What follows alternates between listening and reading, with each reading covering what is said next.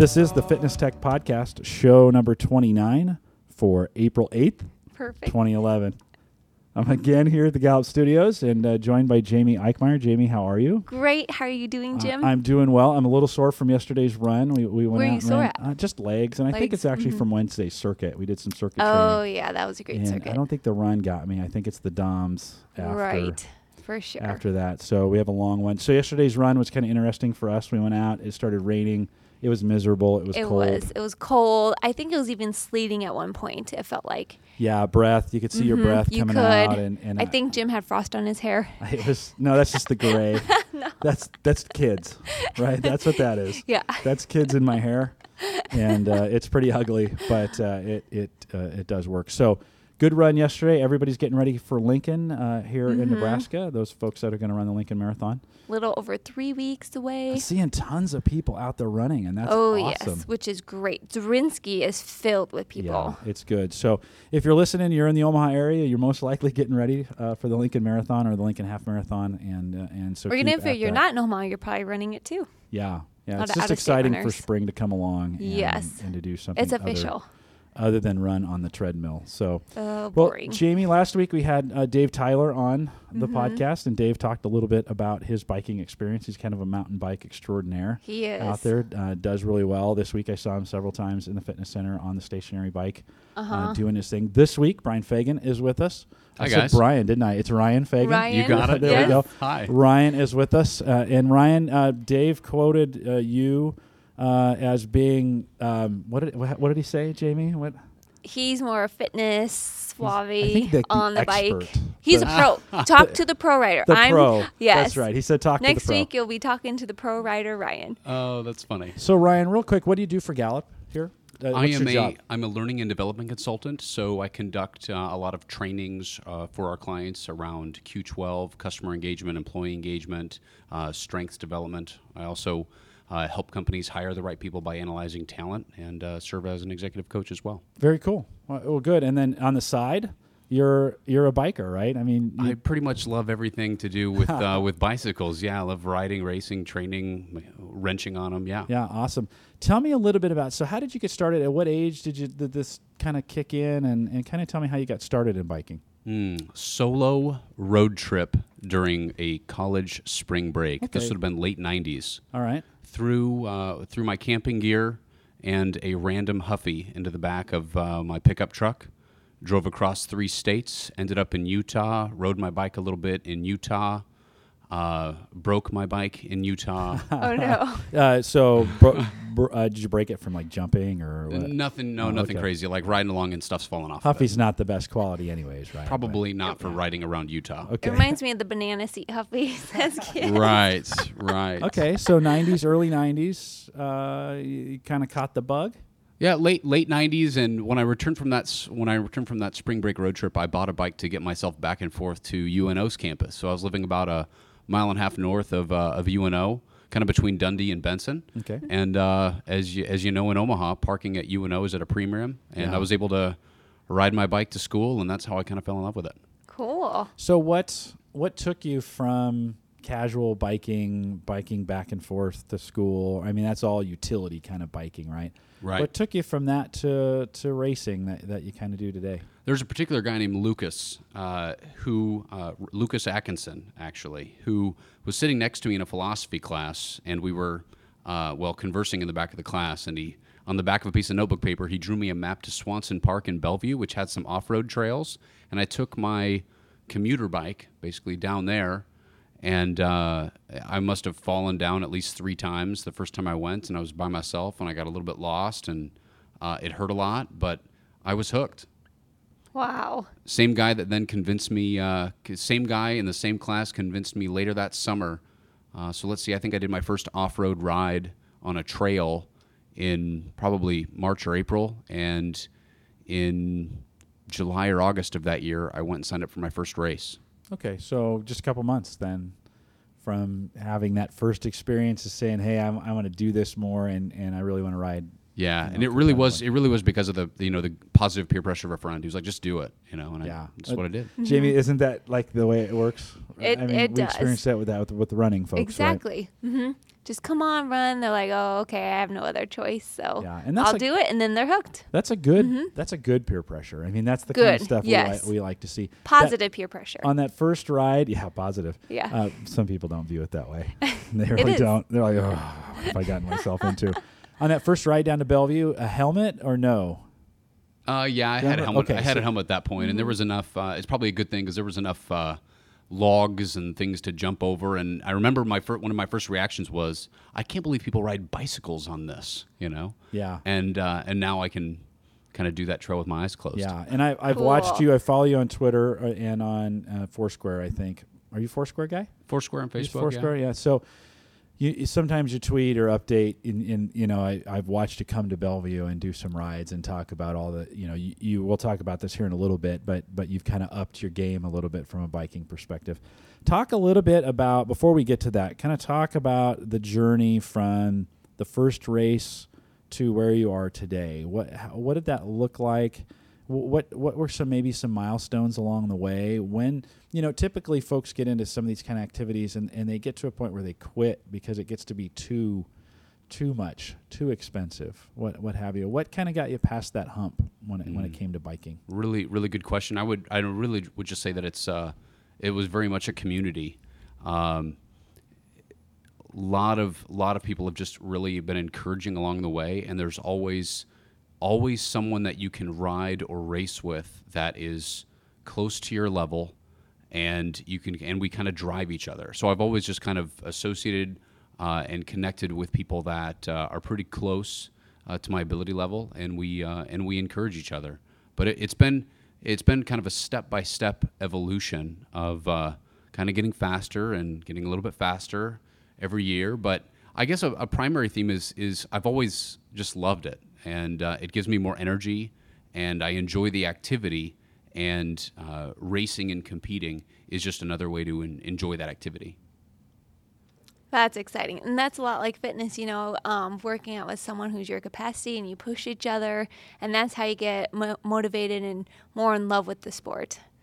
So I love Yeah, that. Jamie and I kind of have that. I mean, yeah, yeah, she trains, but we go out. The two of us run a lot because we're about the same speed, and so you get. I, I imagine you found folks from a biking experience who are similar, um, similar speed. They like to run the similar um, courses that you do. They they kind of challenge you. Um, i- and there's a social element to that, right? I mean, it, it sounds to me like you're saying, I, I really, I, I enjoy it socially. I'm just, it's just not all about winning although I'm sure you're pretty competitive, right? Yeah. some of that. Um, but a huge social element to that. You look forward to going to the events because there's people there that you ride with every weekend. Ex- exactly Can you right. see? Exactly right. You know, now there are races that I'll travel to where I don't know anyone, and uh, in, in some sense, there's almost less pressure at some of those races in the sense to do well.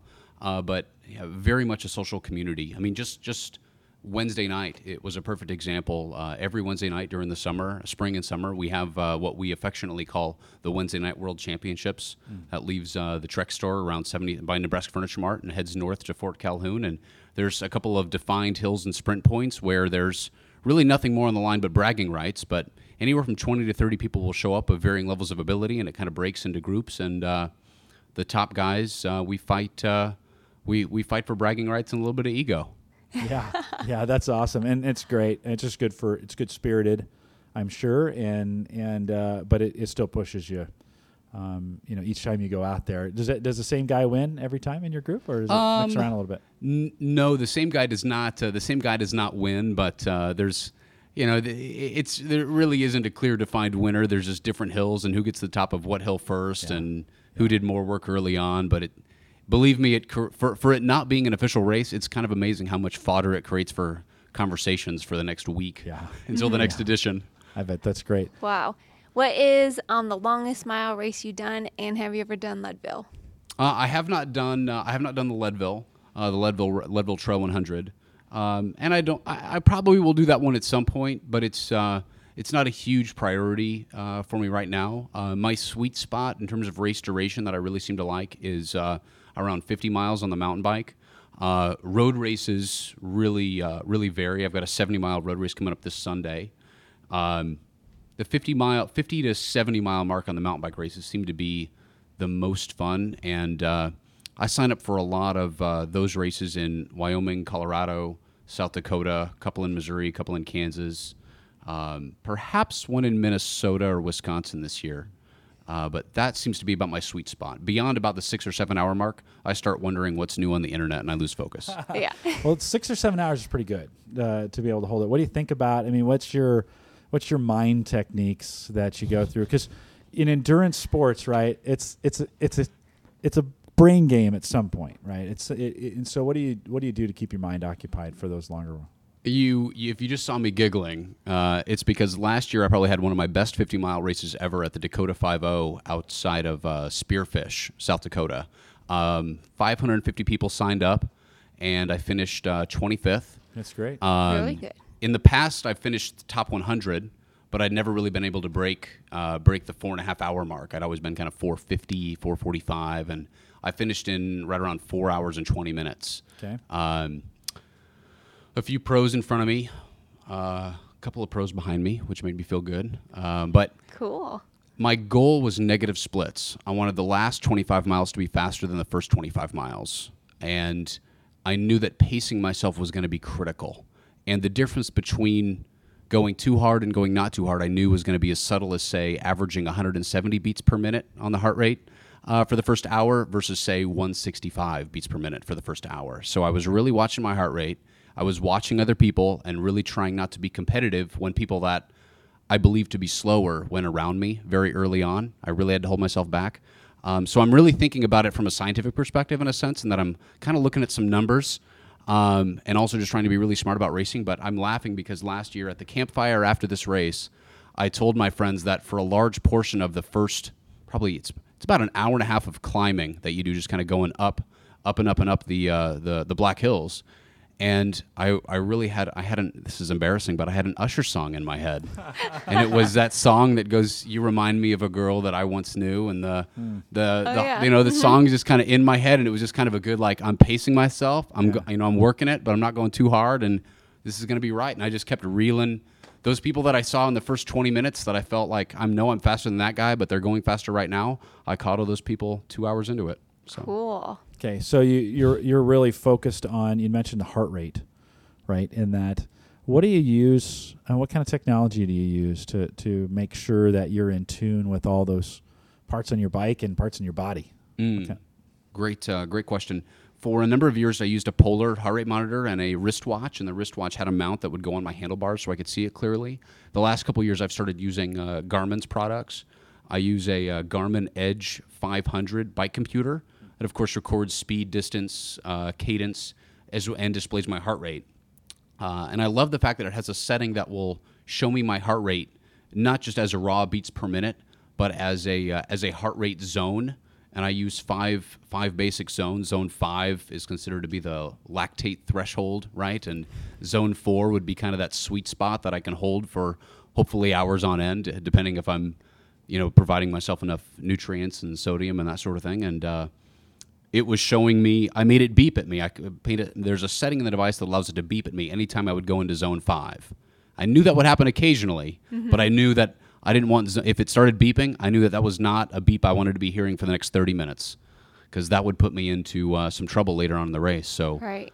I watched a big number on that screen and it would say heart rate zone 4.1 or 4.2 or zone 4.5 or zone 3.9 and then I knew I was okay.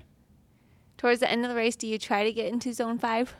Um, I would pick some. I would pick some places. I kind of knew where the hardest, steepest climbs were on the course, and uh, I also kept an eye on my competitors. Um, early on, I was really focused on keeping my own pace. Towards the end of the race, I was really trying to decide where and when I would burn some matches. One guy went by me on a really steep section, but I knew that there would be a pretty flat section a little bit later on, and I waited for that flat section and tried to save myself for that. I got to the flat.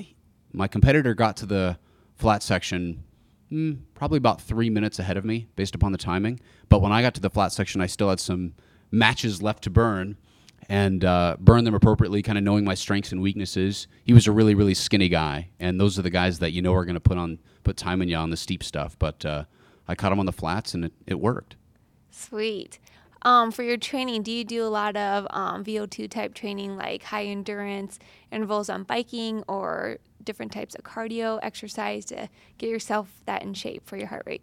Really good question. Uh, I just last fall purchased a power meter for my road bicycle, which allows me to do some very specific intervals and really identify the knife's edge difference, the precise difference between my sustainable uh, pace, say super hard lactate threshold pace for about an hour, and uh, and what might be too much. And it's pretty amazing that the the level of effort that you could put out on a bicycle has a pretty steep decline. Like there's a certain amount of effort you can do for four hours, certain amount you can do for one hour, a certain amount of effort you can do for five minutes, for 20 minutes. And I've really been working on defining for myself exactly what those intervals are. And uh, this winter, I focused a lot on being just below my lactate threshold and holding that, uh, holding that for. Uh, I've been doing about 70 minute blocks. Now I'll have some variance within that 70 minutes, but really no nothing that you would consider a rest. Mm-hmm. Basically, low zone four to high zone four from a heart rate perspective uh, and practicing that as a way of uh, building what cyclists call their functional threshold power. Cool. Now, during when we get into May and June, and I got more races coming up, and I'm getting closer to what uh, coaches would call a peak period or mo- my most important races, that's when I'll go out and I'll say, I've got five minutes and I've just got to bury myself for five minutes. Then I'm going to take a break for two minutes. Mm-hmm. I'm going to bury myself for five minutes again. And that would be uh, the more VO2 max uh, VO2 max training that's really meant to uh, uh train the uh, ATP energy system. There you go. Nice. What do you do to fuel yourself for those um, recovery periods? Boy, you know the uh, the proper fueling is a um, is a lifelong experiment. I think mm-hmm. because racing for five hours in South Dakota or in Colorado or in Nebraska in July when it's 90 degrees and a lot of humidity. Uh, I've measured my sweat rate on a couple of different rides in the summer, and uh, my sweat rate's abnormally high.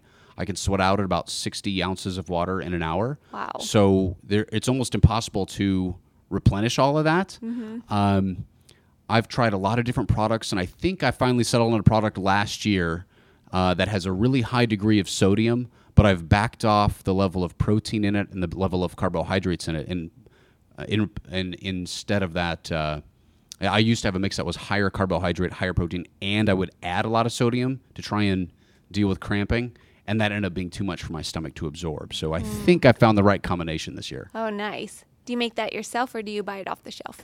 Um, I use a company called Infinit Nutrition that will actually mix. Uh, you can talk to a nutritionist and they have you measure your sweat rate, and they'll mix it for you. Uh, of course, it's uh, it's a pretty penny, so I only use it for yeah. those most critical uh, most critical workouts. But uh, in the middle of the race, in, a, in the middle of a race, if your nutrition isn't right and your stomach is upset, or you're starting to bonk, or you're mm-hmm. starting to get cramps, having the right the right mix of stuff in your water bottle and in your hip pocket is worth every single penny for sure. Yeah, it sounds like you uh, you measured a lot of what you had to do. What did you use from a technology perspective for the measurements of it? Is it just an Excel spreadsheet, or did you use some kind of something online, or how did you keep track of all that stuff? You, know, you talked about sweat rate and you know, all that stuff. I'm like, wow, I, you know, um, that's some amazing stuff. How do you keep track of it? Oh, great, uh, great question. I do work with a uh, with a coach who uh, I, am self-coached to some extent as well, but I work a lot with uh, with a coach who provides me uh, a lot of advice and insight around that, and he helps me keep track of some of that. A lot of it is just Google searching. I, I lead with uh, with learner, not discipline, so mm-hmm. I can't say that I track it all as maybe as disciplined as I should, but it does bounce around my brain a lot. Um, the sweat rate was using a uh, a scale, uh, both a scale to weigh my, my myself as well as a scale to weigh all of the water that I drank on a ride. And of course, you can do some math. How much do you weigh before a ride, after a ride? Subtract what you drank, and you can kind of see how much fluid you lost. You do that a half a dozen times, and you get a sense for about what the average is on a hot day in July on a hard road ride. Um, as far as um, determining the right drink, uh, Infinit Nutrition on their website, uh, they have uh, basically an interactive website that allows you to mix your own drink and it shows you an osmolality number at the bottom and gives you a range for how well your body will be able to absorb whatever mixture you've created using their interactive site. It's kind of fun to play with. That would be a lot of fun. Wow. So that's uh, I talked with a nutritionist there, and, and based on the osmolality numbers, that's what showed me that I can't ramp up the sodium too much without subtracting in some other areas. And while I do need some protein for those long rides, I was able to back down the protein and the carbohydrates just a little bit in order to replace it with some more sodium without upsetting my stomach and without putting too much into my stomach all at once. Mm-hmm. As far as uh, technology for measuring my intensities or how I know uh, how hard I'm going, uh, my power meter from Quarq uh, sits in what's called the crankset of the bike, and that measures my wattage output. Uh, it has 10 strain gauges basically built into the into the axle uh, of the bike where you where you pedal the crankset or bottom bracket area, and it tells me my uh, precise wattage in both uh, one second average absolute terms as well as a three second average, a 30 second average, and an average for the ride. And when I'm doing precise intervals, I'll watch all of those numbers to know just how hard I'm working now and how hard I've been working. Does that have a wire then that comes out of that that, that you get that information out of? Is that how that works? It connects into a computer on the bike? That Quarq power meter actually transmits on the uh, using Ant Plus, uh, Okay. the Ant Plus technology, to the Garmin Edge 500. Okay. So All right. So there's some wi- some wireless communication going on. there. exactly right, That's very exactly right. It's got a bat. I mean, it's got a user replaceable battery that. Uh, That's pretty cheap, I imagine. Uh, product. Uh, not not Maybe not, not. not exactly. Remember that that first bike I told you I bought to ride back and forth to school. I think I could have bought two of those. Yeah. for the cost of this uh, this crankset. But it's really helped me fi- define that uh, that kind of that what exactly is that knife's edge? Because what I've learned, I had used heart rate for so many years as a training tool. And I would go out and say, okay, I know I want to do five minutes of zone five heart rate, making it as hard as I can go. Well, last year I went out and, and did one of those five minute, hard as I can go, zone five intervals, uh, looking at heart rate, but recording in, in wattage, recording wattage uh, of that ride. And what I learned is that for years, I'd been doing five minute intervals that were way too hard for the first minute and not hard enough for the next four minutes because there's quite a delay, really, in your heart rate responding to that effort. I've also got some fairly fast twitch fibers uh, in the legs that uh, need to be restrained. So, what I found is that the perfect five minute or 10 minute or 20 minute or even now hour long intervals that I'm doing, they usually feel too easy at first. But by the end, they feel plenty hard. And the importance is having that steady effort. So for years, all those five minute heart rate based intervals that I thought I was doing were really uh, more like one minute intervals with crappy recovery. Oh. Have you ever measured your fast twitch and slow twitch uh, muscle? Uh, I have not. Uh, I have not done that. I've got some indicators around it though. Uh, comparing, uh, there's actually some databases online that show you what uh, a typical cyclist or what a what a large body of racing cyclists within certain ca- certain categories can do in terms of maximum power, 30 second power, five second power, one minute, five minute, and 20 minute power. And um, I have really good one minute and five minute power given my ability category, but mm, more like average or just below average 20 minute power. So what it teaches me is that I need to protect myself, and if I burn some fast twitch matches, it can really hurt my 20 minute abil- my 20 minute or my five hour abilities. So the first hour of those five hour races needs to feel too slow, Right. and then I can have a good race. Right. That's how Jim is. I was, gonna, I was just going to say, wow, that sounds like a familiar story because uh, when we run, I always go out. I always go out too fast. Um, hey, one more quick question. I know we got, I know we got to let you go here in a minute, but um, let me ask you this. So, um, if you've been listening to this podcast, actually, this is the most uh, fitness geek we've talked uh, in a while. So Well, it's really good. Jamie is asking some great questions, but um, if if somebody was just getting started, and I asked Dave the same question. If if somebody was getting started, they heard these these two podcasts back to back, and they're like, ah, you know, I'm not a great runner, but but maybe you know I want to do something. I want to get on a bike. Um, what would be your advice to somebody kind of just getting started in this?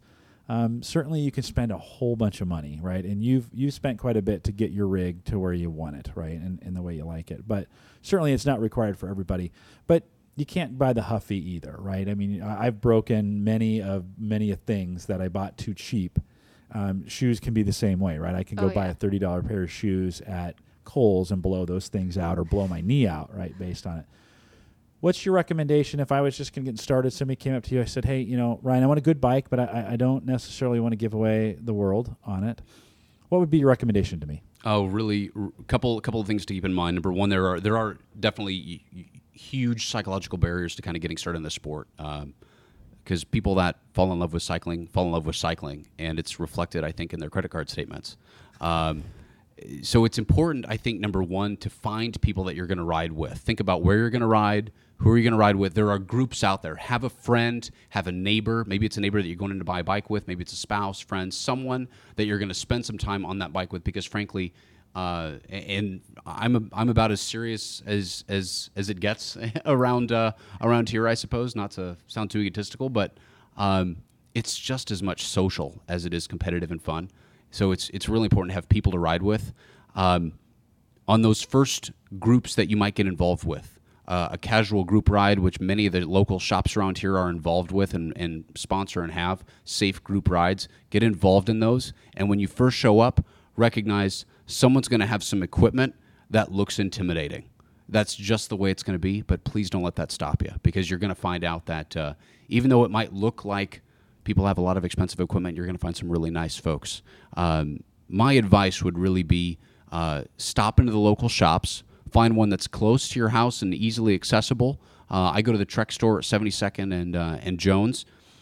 Um, find one that's close to your house and uh, be wary of used bikes. I would really encourage a person to buy a new bike from a new shop because nearly all the shops around here offer at least a one, if not a two year uh, warranty that includes free adjustments. And so much about enjoying a new bike is having it shifting and braking appropriately, having it be comfortable and, and feeling like it's comfortable. And you really can get into some quality bikes that, uh, that will have you enjoying yourself with others for, for a few hundred bucks. And those, those adjustments for a year uh, or two, depending on the shop, are very much worth it. In a bike store versus big box, like a sport, a big box sporting store, um, avoid those. Uh, are those bikes going to be okay for a starter? I know I can get, you know, go to Sports Authority or I can go to a Dick's Sporting where I can go to Scheels and I can pick up a five hundred dollar bike off one of their racks. Is that going to be different than what I buy at a Trek? I would pay really close attention to those uh, to those. Uh, to, to their uh, free adjustment policy. Uh, I'm not sure if the big box stores have one, but that the, the, I think the free adjustments for uh, for a year or two is is huge. Another thing that I think you'll get at a smaller bike shop that's really going to be uh, uh, of benefit, or a more dedicated bike specific shop, is uh, is going to be concerns about fit, saddles, stems, you know, seats, pedals. There's all those little things, the places where you contact the bike. How wide are the handlebars? How close are the handlebars to you? How high is the seat? Does the seat feel right on your butt? And if you're just getting started bike riding, odds odds are you need to pay a lot of attention to those particular areas. And the folks that work in a small bike in a uh, in a bike specific shop are really going to be the ones that will pay attention to whether or not you have those right pieces of equipment walking out the door. And uh, most of the good bike shops around here will make sure that you're not just walking out with the bike just as it was configured sitting there on the rack. If you look at it and you think you need a different seat, if you think you need a different stem to move the handlebars closer to you or farther away from you or higher or lower, they're going to make sure that it fits you and is comfortable. So then you're so you're not in a situation where you're riding a bike and hating it two weeks later. Mm-hmm. Um, what pro riders have you rode with and or met? Oh goodness, um, I met Adam Craig, who was uh, an Olympian, I think in 2004, uh, mountain biker. Uh, I met him in uh, in O'Hare actually when he was on his way to uh, to Belgium, and I think I was probably the only. Of course, professional mountain bikers don't really travel with a posse. You know, they, they sit in they sit in coach. You know, but right. I think he was pretty excited that I knew who he was. No, I've also been to some national championship races where I've met uh, I've met uh, a few folks that uh, are now racing in uh, in the Tour uh, Tour de France. And uh, I've met met and raced against Jeremy Horgan Kobelski. I say raced against, but that's that, those guys are. He was at really, the race, right? Yeah, right, right, right. we've been at we've been at the same event. Would be the way to would be the, the way to say it. Yeah. Yeah. Do you prefer mountain bike or road or road bike? Mountain biking is definitely my first love.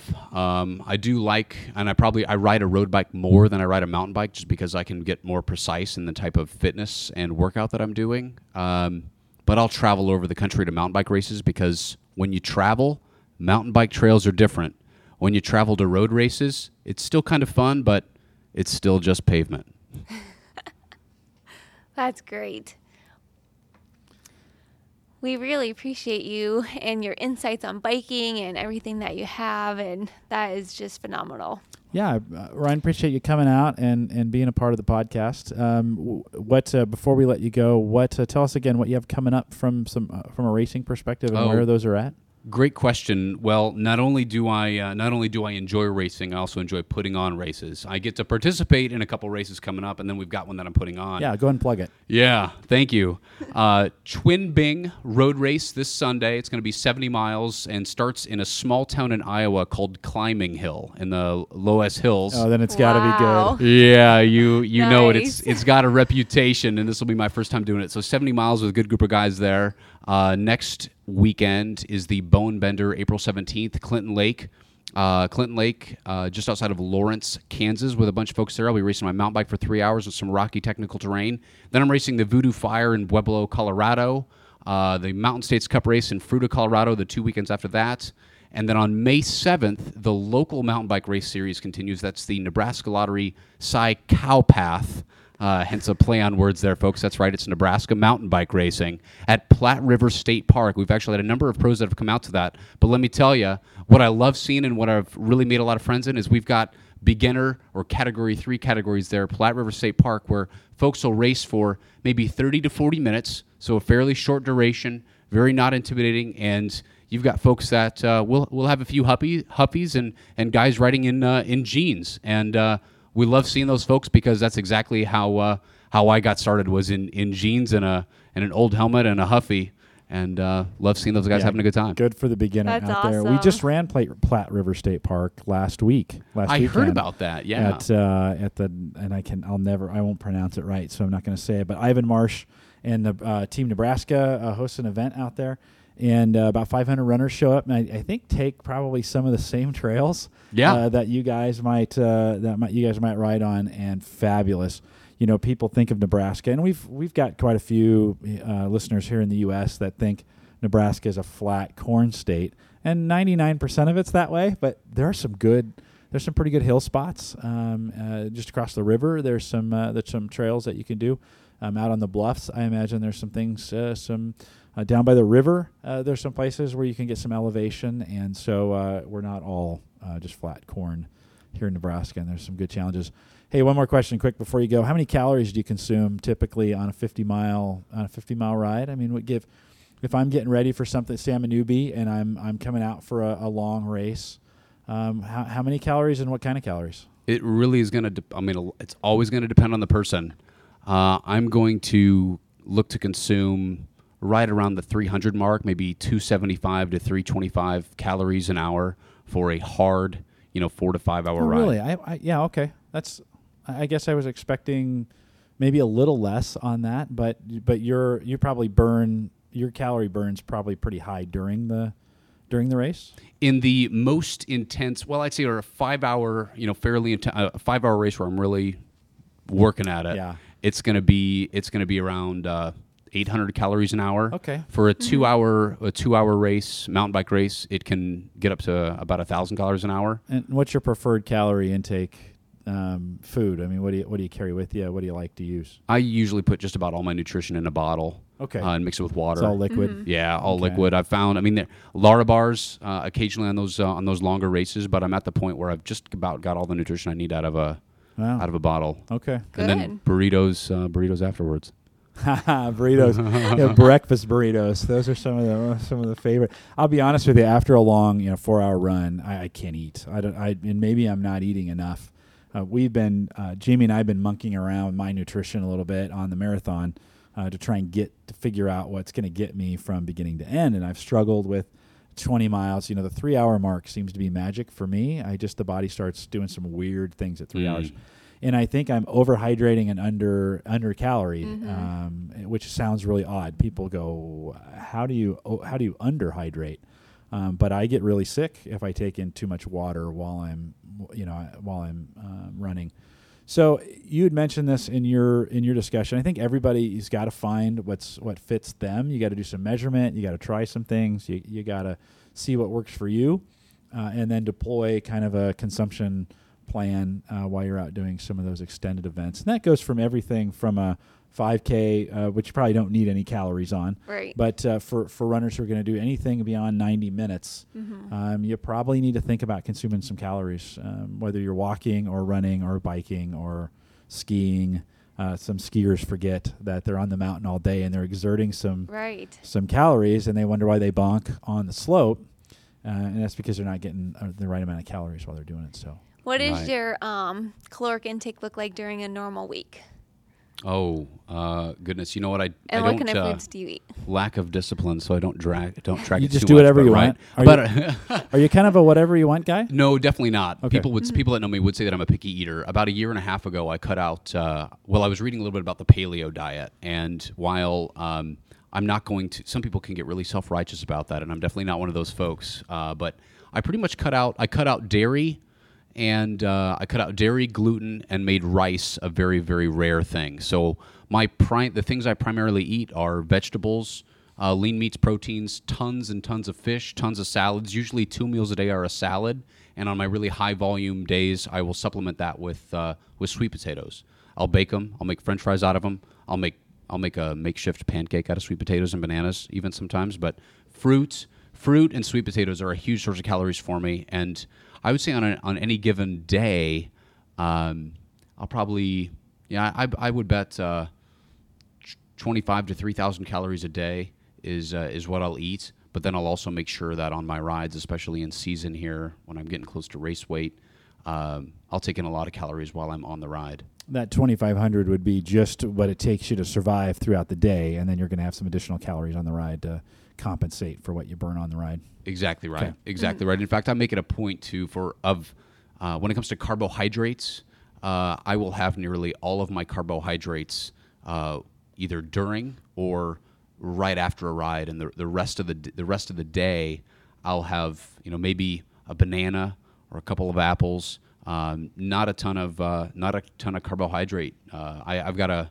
have got a lot of friends that. Uh, are trying different things, but there are cyclists out there and athletes out there that uh, are working out a lot and think that that justifies, you know, having a big sandwich or having uh, having a bunch of bread. And you really just my mindset's kind of changed. I'm not really a foodie, and I but I guess most folks would say I'm picky about what I eat because I I really look at it as fuel, It and is. I really just look at it as fuel. And when I know I've got a ride coming up, I think about how am I feeling that ride, what's already in what's already in my muscles, what's already in my glycogen stores, depending on what I did the day before and the day before that, but also uh, what what I'm gonna what I'm gonna be doing over the next couple days. And on a week when I'm traveling or I'm no, I'm not gonna be doing much, you could probably describe my diet as pretty close to an Atkins diet, where it's this really high protein, a lot of vegetables, still low fat, uh, with, with the exception of fish. Uh, but uh, yeah, I get I can get pretty picky about what I eat. Yeah, that's good. I, That I- is good. And it's true that you are what you eat. If you eat good food, you're going to feel good. And if you eat crappy food, you're going to feel like crap, you know, and then you'll perform like crap. And so it's just true, you know, you want to fuel your body right to perform right. Yeah, every year, every I mean, I, I have a scale and I kind of watch my weight, and of course, cycling is one of those weird sports where people you end up with a bunch of guys that dress in lycra and are concerned about how much they weigh because your power to weight ratio really is a determinant. Uh, in fact, I ran some numbers based on my power meter, based on my weight last July, and basing on some, I was comparing it to some published numbers from riders in the Tour de France, and it looked like that if I went as hard as I could possibly go, and was really, really pushing myself, I could have stayed with the peloton in the Tour de France on one of their easy days. That's But kinda- there's no way I could have Oh, done it for man. 23 days in a row. I know, isn't that crazy? to think? Wow. you know, you get to that point and you think, you know, I'm a pretty good athlete, and then you start comparing yourself to kind of some of the super athletes, and it's just a different, you know, there's it, it's just a different level, and and those those guys or gals um, have done, they've been blessed with the right body. Uh, they've done the right things in their lives to get themselves in that situation, and, and they are who they are. Um, that's okay. You know, the, the this is on the Average Guy Network, right? That that we do here, and so we talk a lot about the average guy uh, and what the average guy does. You know, if you're out there listening, it doesn't have to all be that way, right? I mean, you can be a, a cyclist and you don't have to measure all that stuff. You don't have to have a crank meter uh, on your sprocket or what. I, I know I didn't even use the right terminology there, but um, uh, and yet take it as far as you want. And as you were talking about these things, I kept thinking, wow, I could do some more measuring. I, I, I'm sure I could do some more measuring on my running. I'm sure I Heart could. rate. Yeah, I don't. I don't currently do any heart rate measurement uh, when I run. I don't really monitor the calories like I should. Um, we're trying to get the race calories right, but I could probably do more. You know, just just thinking about the diet that you're on, um, I could probably do more to change my my weekly fuel intake to to maximize that. But I'm that caveman who's like, oh, eat whatever I want. You know, I'm working out so I can eat whatever I want, and I'm I'm better than I used to be. But it there is a class of us who like to just enjoy. Oh you yeah. know that and Jamie keeps me in check, but uh, it- it's so much about the person's personality too. You know, I mean, I, I should mention there are people that I ride with and race with that are that are really darn fast, and you know what their training program is? Is hey, let's go ride, and when you think you want to turn back and go home, let's go a little bit farther, and that's what they do, and they do that all year, and they ride a lot, and I and I've got some great friends that have, uh, I guess you'd say, is a significantly less structured or less scientific approach. Um, I, I think that my my scientific approach has helped me break through a couple of uh, personal barriers, but it really is about the personality and enjoying it. And people, I've got good friends that have just really really good approaches and having a really good time, just doing it because it's fun. And at the end of the day, that's why I love it. And I Right. hope that I'm still you know riding and racing, you know, well into my well into my elder years because it's just fun. That's awesome.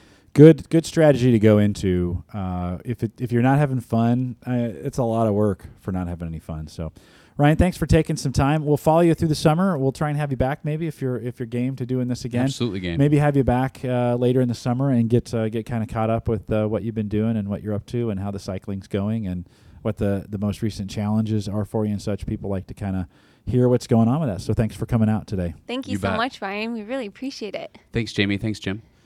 All right, Jamie. So we've got uh, we got a couple weeks before Lincoln. We've been talking Yes, about this since we started the weeks now. podcast. But the runs have been um, running, Yes. have been going um, pretty well. Although I would like to get a long run in with you just to make sure my pace is up to where um, you want to go. I mean, I do my Yeah. mid runs with you, but I want a long run. I'm feeling pretty good about. Uh, Mhm. I, I'll be honest with you. This might be the best uh, shape I've been in. Uh, Ready to go. Nice. I'm feeling pretty, pretty psyched about it. Put in a lot of miles. Uh, put in the time. Haven't been so worried about the fast, um, uh, fast-paced runs, so to speak. I've actually slowed my long runs down. Have felt better when I needed to pick it up. Um, looking forward to this weekend. I'm going to test out my theory of uh, of water and and and uh, food. I'm going to try and eat more and drink less. And that doesn't mean I'm not drinking anything. So if you're panicking uh, right now, saying, "Oh my God, you're gonna die," okay, You're no, so I, I know I'm not. Uh, I, I'm. I've been drinking water all day. I'll, I'll drink a ton of water tonight. Um, get the body overhydrated uh, kind of tonight, and That's then perfect. Uh, tomorrow morning, 7:30, Walnut Creek. Uh, I've got some folks lined up, including our own Carrie Adams, uh, to run uh, 22 tomorrow morning. So we're, Ooh, it's, a, it's a test run, really the last test run of the season um, before Lincoln. Uh, then uh, we haven't talked much beyond Lincoln. So Bellevue Runway Run, which is a great run, uh, starts at the Lead Center that down May in 7th? Bellevue. That's May 7th, the week Always after. on Mother's Day. I remember it's that. always on Mother's Day, and, and Sarah forgives me uh, for coming out on Mother's Day to do that run. Uh, great run, a couple hundred people there. They support it very well. Lots of good food, which is always important for us runners. and you had a cool black dry fit shirt from it too. Yeah, really, That was really neat. cool. And and so um, that one is coming up. You get to run on the base. They'll ask you for your driver's license. So if you can sign up for that one, I couldn't find a way to do it online. I think you got to go to their website and download the PDF and mail it Oh. in. I'm actually just going to register that day. Okay. So it's a little few extra bucks, but it's not such a big deal. Um, and I don't need T-shirts anymore. I've got enough of those things. So I if you're running for the T-shirts, uh, you know, send your thing in in advance. Um, Bellevue Runway Run's coming up, and then the Well, um, and then on Saturday, May 14th, is the Lucky Bucket Run. yes, that's a busy weekend. And if you Yes, like to is. run, you can run the night of the 14th. Uh, and then you can also run the morning of the 15th and the Papillion Half. Papillion so we're being kind of specific to Omaha. There's a 10K with it as well. yeah, there's a 10K half Mhm. marathon. So Yes. Specific to Omaha, but uh, those are some events that are coming up. I'm also going to run both legs. Ooh, and I got to sign up for that. Both legs of the Eagle uh, the Eagle 10K, right. 5K coming up next weekend. I think I'm actually going to register for that one too, Hmm. uh, just when I get there. and then Um, Memorial Day, there's the Boys Town run Boys Town. around. Yeah. Yeah. Now I'm taking off, Boys Town so my last race will be the Bellevue Runway Run, and I will. What about Papillion? Not going to run No? Papillion. That's Okay. graduation weekend. I'm Oh, a yes. senior in high school, so taking that weekend off, I'll probably do a long run on my own, or maybe I'll gather some folks. Maybe that would be the weekend that you and I could do a long one um, together. Uh, But uh, or I think you want to do that before the Lincoln, don't you? Yeah. Okay. But so maybe who come knows? to If not, afterwards then. Yeah. Um, and then uh, I've got a wedding coming up, so I'm gonna take I'm gonna take a break. I'm gonna Mhm. do I'm gonna concentrate my workouts down into shorter, 45 minute or 30 minute intense burst workouts. Do a lot of box jumps. Do a lot of um, Plyometrics. Plyometrics. Kind of get back to High old school. intensity training. Kind of develop my core, get uh, Yes. strengthen that back up, and Bring down some uh, body fat Right. through, Yeah. you know. hmm And and use that as an opportunity. I just I uh, the long runs I just don't have time for. We got a lot of stuff going on. We got Mhm. kids graduating and kids getting married and kids moving away and one joining the Air Force. And so it'll be a busy couple Wow, months very busy. for us this summer. And then uh, we'll start focusing on Omaha. And I know I said I'd never run a marathon again, but I'm saying right here on the podcast, sub four in Lincoln. We'll shoot for a sub four in Omaha, which There would be a real tough. Real tough. That's real tough. And I can't believe I just said that. Good God. oh, you can do it. I know I can do it. It just takes so much time to train for Right. a marathon. Well, I'm going to run the um, Norfolk Half Marathon on Saturday, June 18th. It's called Laugh and a Half. So I think it's this first year They ever. got comedy people along the line doing stand up. I think so. yeah. and it stems back from Johnny Carson's hometown. Gotcha. So Gotcha. that's where they came up with it. Good. Well, Mm-hmm. if you're uh, if you're not in the Omaha area, of course, you can find races. Uh, active.com has a, a good site to go to.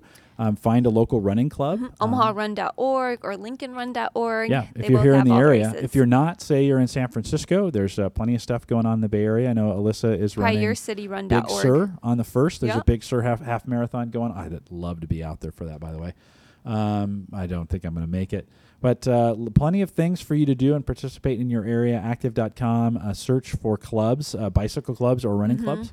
Um, in your area. If you're just not finding things, send me an email, podcast at theaverageguy.tv. I'll show you how to track that stuff down and, and get to uh, find a race near you. And I believe it's in May. I have to double check on this, but yeah, I think it's end of yeah, in May is the Lifetime um, Fitness Kids Triathlon. So that's for ages Oh, okay. seven to fourteen, and you Right. can get the whole va- family involved in a triathlon. Yeah. So, and that is, I think it's in every state or wherever there's a Lifetime Awesome. Fitness. Well, and if you want, you know, uh, we'd be real interested in posting some of your race pictures up. Although Facebook's the best place to do that. Um, you know, and there's and we, of course we talk a lot about the Mud Mafia. Um, on Facebook, you can uh, go out and search for the Mud Mafia. It's a group you can join. It's a running uh, club you can join. It Doesn't cost you anything, and uh, you can be part of a group of folks that run at all different. Uh, all different speeds, Yeah, all different running styles. Yeah, so it's, it's- not just uh, for elites or whatnot. Right. You can Mhm. also find us, uh, the Average Guy, uh, the Average Guy Network, um, which is which is a part of the fitness tech of what we do from a fitness tech perspective. Uh, again, go to Facebook, just search the Average Guy Network, and uh, that will get you there. We've been growing that group out there, and you get notified when new podcasts are available. All That's the new, right. all the links are out there as well. We still need to work on your iTunes so that we can get you going. Did you bring it in today so I could look at it? Um, I totally forgot, but I Ah. want to talk to you about that. Okay. So um, if you do, we've got all the links out at theaverageguy.tv. Uh, so you can subscribe via iTunes. I've got RSS links that you can actually click on your cell phone and it will download the podcast to your phone. That's kind of cool. Android or, uh, well, if you have an iPhone, you would use the iTunes link. Um, we've got some links to Facebook. Uh, we've got some YouTube videos. We're doing tons of stuff. So check out the site, theaverageguy.tv. If you have comments or questions for the show, podcast at theaverageguy.tv. We'll get that those things to us. We'd love to hear, we'd love to get some feedback from you. Yeah, we You know? like feedback. Yeah, tell us what we're doing right. We don't really want to know what we're doing wrong. so don't say that. No, I'm just kidding. Who knows what that could be? If you have, you know, you send us good. We we never turn down good comments. right. Uh, Positive feedback is always encouraged. That's right. uh, and and uh, but we'd like to hear from you. Uh, success stories, uh, um, events, things things that have happened in your life that you want to, to, to share with the world. send them in here, and uh, Yeah, we'll, we'll love. We would love to on celebrate your race success, Yeah. your um, physical activity success, anything, even nutrition. yeah. If you- Likewise, if you'd like to blog, and and you know, Jamie, I'm needing more blogs from you. By the way, yeah, I'm just putting you, on the are. spot. Yes, that's but true. if you if you uh, if you like to blog, but you don't really want to mess with your own blog, right? I mean, you're like, because I don't want to set it up, blah blah blah, right? So we've got a spot for you. If if you want to if you want to blog about uh, nutrition, if you want to blog about uh, fitness, if you want to blog about nutrition and technology or fitness and technology, any of those things, and and or if you just want to try it one time. Uh, let me know, and and uh, we'll make a spot for you. It's not really hard, and it, it doesn't even need to be spelled correctly. No. So podcast at theaverageguy.tv. Jamie, anything else? Um, I think that about covers it. We have a full weekend of racing ahead. I am running my 11 mile run on Sunday morning Yeah. at yeah. Lake Zorinsky. Very good. Well, Mhm. good luck on that, and I'll, I'll we'll check you. in and I'll let you know how the 22 goes That sounds uh, great. on Monday, and and uh, we got another podcast next week. So, Perfect. Jamie, thanks. We thanks to uh, thanks to Ryan for coming out Thank and you, joining Ryan. us, and uh, we'll see you back here next week. All right.